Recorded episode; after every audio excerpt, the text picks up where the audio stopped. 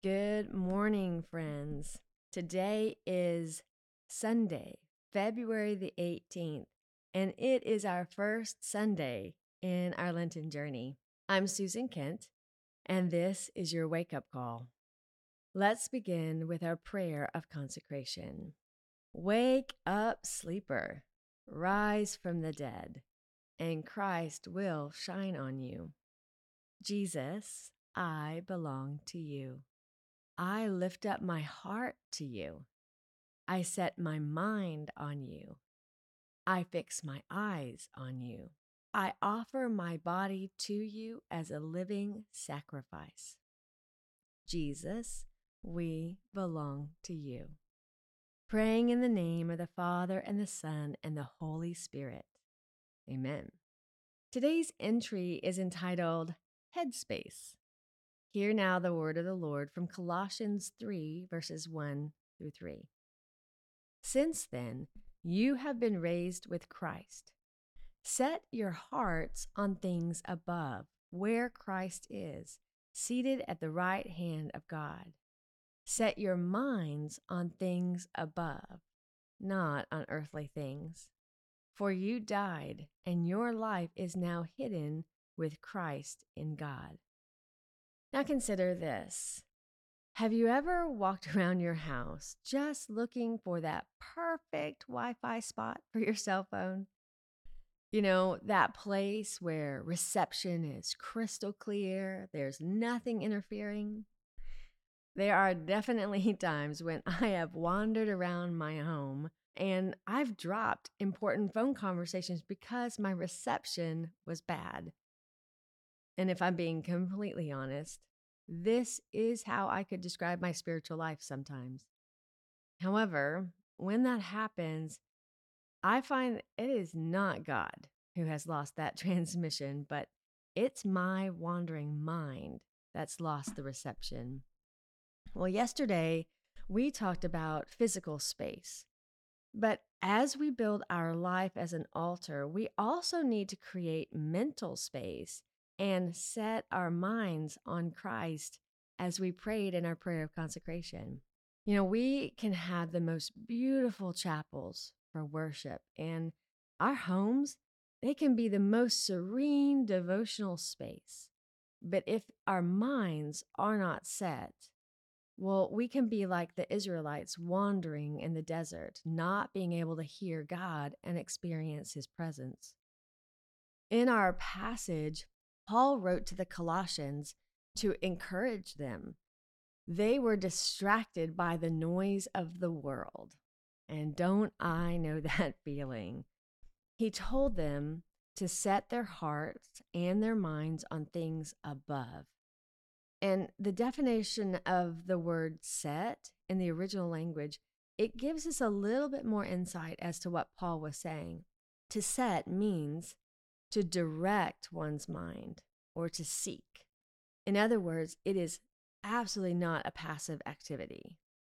And I know when I'm not actively engaging my mind or actively directing it towards a particular activity, then it is guaranteed to wander.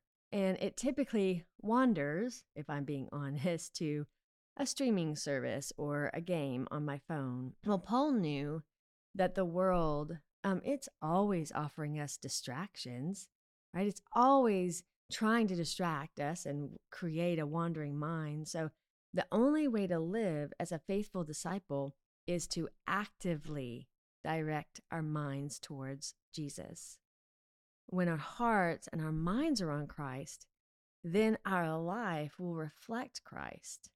The theologian A.W. Tozer wrote, The person who would know God must give time to Him.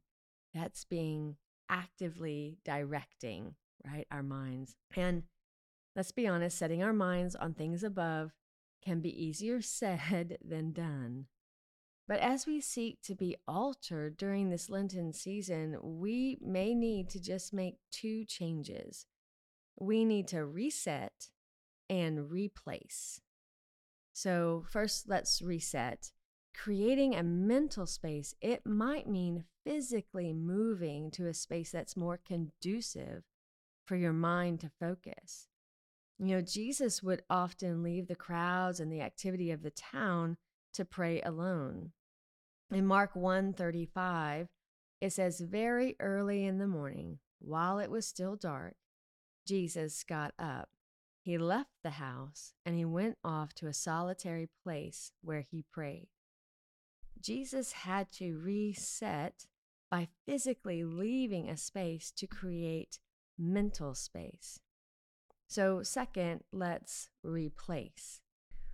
Creating mental space might mean replacing what's normal in our routine for a different activity. We may need to replace something that's trivial with something that's meaningful. Replace something that's draining with something that's filling. I don't know what that means for you, but we need to ask our questions what is taking up our mental space today? Trust me, the world is not lacking for things that can distract us and drain us. But we do have a choice to reset and replace so that our time can be offered as a sacrifice to the Lord.